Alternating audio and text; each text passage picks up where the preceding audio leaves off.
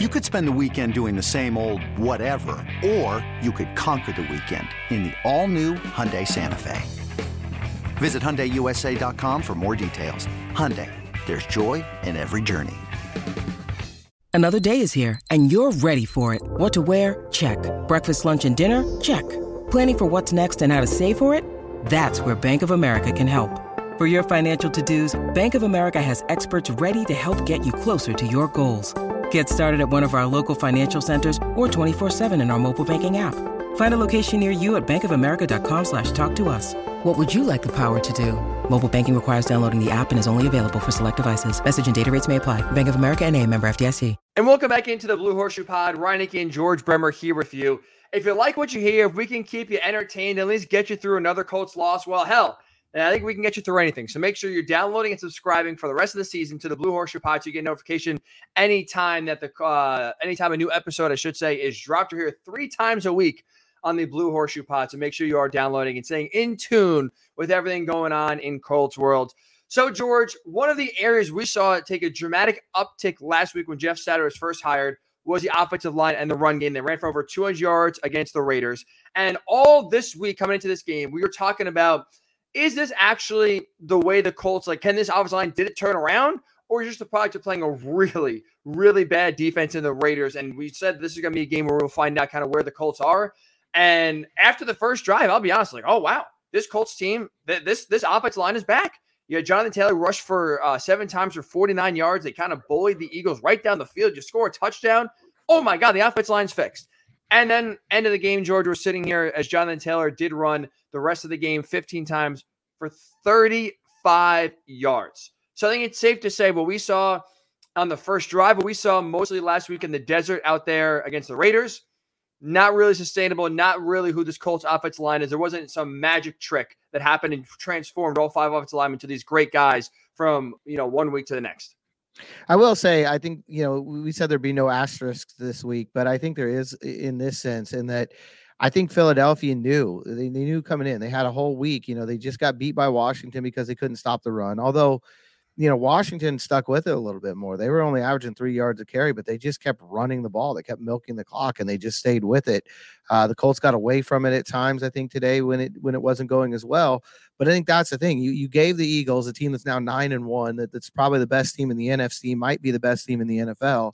A week to prepare to stop the run. They knew what they had to do. And I'm not surprised that they came in and looked good doing that. That's why I think there's an asterisk this week uh, because you took a team uh, that absolutely had to get a win. The Eagles couldn't lose two in a row. That would have been disastrous for them.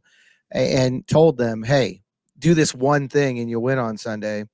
And I'm not surprised they did it. You know, I mean, I'm not surprised they found a way to, to get that together. And again, like we talked about before, and I think Ryan Kelly mentioned it in the post game Jonathan Gannon knows this team's calls. He knows a lot of this personnel, the defense coordinator for the Eagles. He was here for three years.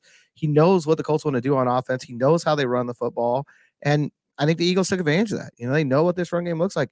It, it took them a, a, drive, obviously, to get that together. But after that opening drive, I think they understood. So even, you know, last week we were talking about is it this good? And, and we'll find out and we'll look at it. I think this week, too, you have to kind of go the other way and say, well, you know, is some of this the fact that the Eagles are a really good football team, that they had some insider information, and that they were able to stop the one thing they knew they had to stop. Let me know if you think I'm crazy or not. But like when you look at like the Lisa file stats, I ran for 99 yards on 26 carries, so 3.8 yards per carry. Again, that's not very good, especially for this offensive line and Jonathan Taylor and what we've seen uh, from this team. And again, had Jonathan Taylor finished with 84 yards, but again, 49 of those came in the first drive. So he was averaging 2.3 yards per carry on carries after the first drive, which is horrendous. I will say I did feel like there was still a little bit more improvement. I did feel the run game was not as helpless as we've seen at times so far earlier this season. And again, I, I know maybe it's tough and it's kind of weird to say it's almost like a blessing and a curse for how good the run game was last week because Jeff Saturday comes in 207 rushing yards. It's like, oh my God, this is fixed. But it's almost like, okay, you, you, sure, it, maybe it's a little bit improved, but it's also not as good as you appear. So now expectations start to rise higher. And I will be honest, I did think the Colts' run game was going to be uh, better than it was uh, so far we saw on Sunday. But I still feel like there's still some areas of improvement. And when you really think about it in the grand scheme of things, if you can have Jeff Saturday hit his last six games, just continue to get them, you know, as Frank Reich used to say to steal his phrase, 1% better each day and each week. I still think that's a still think that's a win. So even though the stats don't really bear it out, George, do you see like did you feel any improvement today, or uh, let's say a, step forward despite what the stats say? Again, despite after the opening drive, not really having a lot of success. I mean, the opening drive was a real step forward. Um, but you know, I, I, think they still were having trouble running the ball and they want uh, an improvement for me. A step forward would have been scoring from the five. You know, that that's a situation where last year's line would have opened up a hole and Jonathan Taylor would have slipped through there. And and again, that drive and the one where you get the ball at the 22, those are Jonathan Taylor drives. You give him the ball and he pounds it up in there and, and you score a touchdown. When the Colts are going well, that's what they do. Uh, they weren't able to do that today. And I think that's going to tell the story the rest of the year. You know, if they're able to do those, run the ball in those situations the rest of the year, they're going to win more games than they lose. If it's like it was today, it's probably going to depend on on the quality of the opponent, how that that's going to turn out.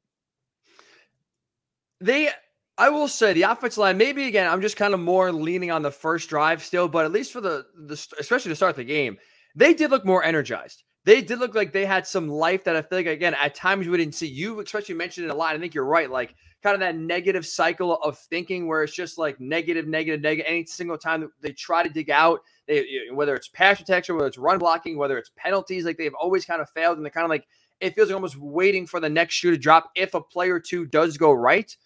It did feel like, especially early on in the game, this Colts offensive line did come out firing, did come out energized. Like I know there was one play, I believe it was maybe either late in the first quarter, or early second quarter, like Quenton, Nel- uh, John Taylor got shoved out of bounds, started going back and forth with CJ Gardner Johnson. And Quenton Nelson kind of gets in there and kind of starts like defending his guy. Like I feel like we didn't see a lot of that or, or maybe as much early in the season. And look, maybe I'm just kind of grasping at straws here for anything, to be honest, anything positive, because I'm just an eternal optimist.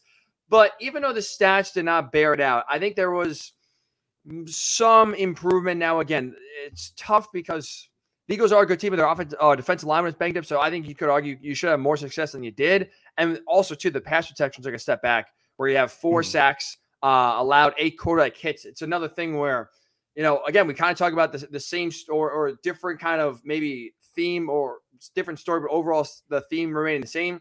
Pass protection, same thing where Matt Ryan's getting hit, getting hit a lot, especially later on in the game, and just couldn't mm. get anything going pass wise. I say a lot of that came in the second half. Um, yeah, I, th- I, think a lot of it with the run game too. There were a couple good runs that got called back.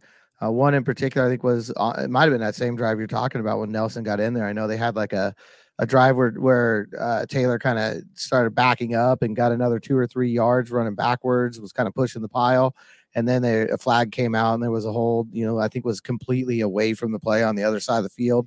Uh, the kind of thing that Bernhard Raimann has to understand you can't do. Jeff Saturday kind of talked about that uh, in the post game. There was a situation where the defender kind of twisted away from him, and he's got to learn just to kind of push there and not try to go after him and grab because you get that hold, it wiped out a first down.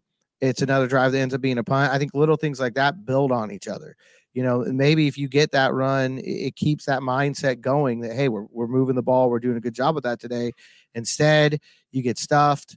You go back and you punt, and, and it's the defense that gets that boost instead of the offense. You know, I, I think there was a lot of that today, uh, those self inflicted wounds. And again, a lot of it from the young guys, the, the rookie left tackle and the second year right guard.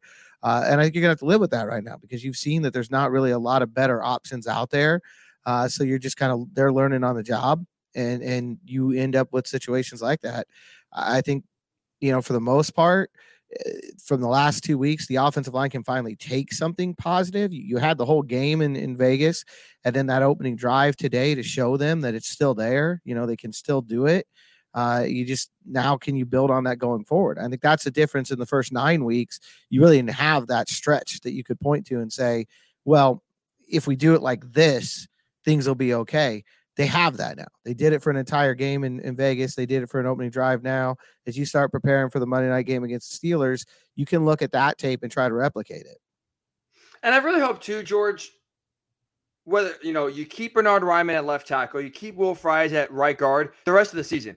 That's another thing too. Like I think at this point, you got to figure out your five and let them try to figure it out the next six games here. Because again, I know every single player and coach is there to win. So you're not viewing it as just like, oh, development and, and hey, kind of the results don't matter. Like you are trying to win. But also with that said, I think for your own benefit here, even if you are trying to win, fine.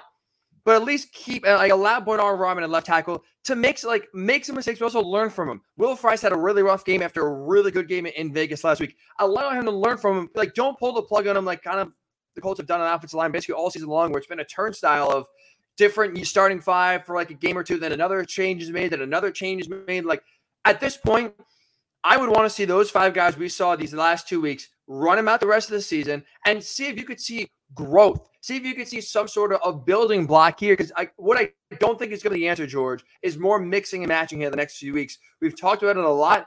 Nothing is again, nothing's changed. It's the, the Colts, to their credit, they've tried. They've tried to fix things by, by making a million different changes with personnel, with coaching, with, even sometimes with scheme. Nothing's really worked. So at least now try to build some continuity going forward. And if at the end of the year, Will Fry shows you he can't be a starting right guard, or Bernhard Raimann shows you uh, maybe the left tackle is not his position going forward, okay, fine. But at least you know that.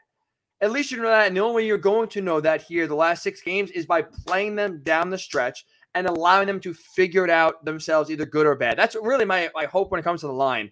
Like, pl- there was rough games for both of the young players, but keep them in to let them figure it out instead of going to Dennis Kelly or Matt Pryor that are really stopgaps now, but you know, only short-term fixes. They're no, they're not going to be in the long-term plans for two or three years. Yeah, I mean, Jeff Saturday said that's the plan in the post game. We'll see if they stick to it. Uh, they've said a lot of things this year and then not actually stuck to it. So we'll see how that goes. But you know, he did say in the post game that the plan was to keep Fries at right guard and, and Raimann at left at left tackle. And I think him being a former offensive lineman, I think he understands how important you know the the chemistry on the line is, how important it is to have five guys who play well together. And so I think they're going to try to stick with that. And again, you know, try to go out there next week. Pittsburgh's a good defense. Uh, they're very similar to the Colts in, in Denver, honestly, a good defense yeah. with an offense that just can't uh, really get out of its own way at times. So uh, I think it'll be another grind it out, you know, kind of game on on Monday night against the Steelers. And I think the Colts have got to show that that you know they can they can start pulling those games out because that's the thing. The formula for this team, I think we've learned anything over 11 weeks. The formula for this team is get pull the game down into the mud, get it into this grind it out kind of a situation. And then, you know, either the defense gets a stop late and you win, or Matt Ryan gets a drive late and you win.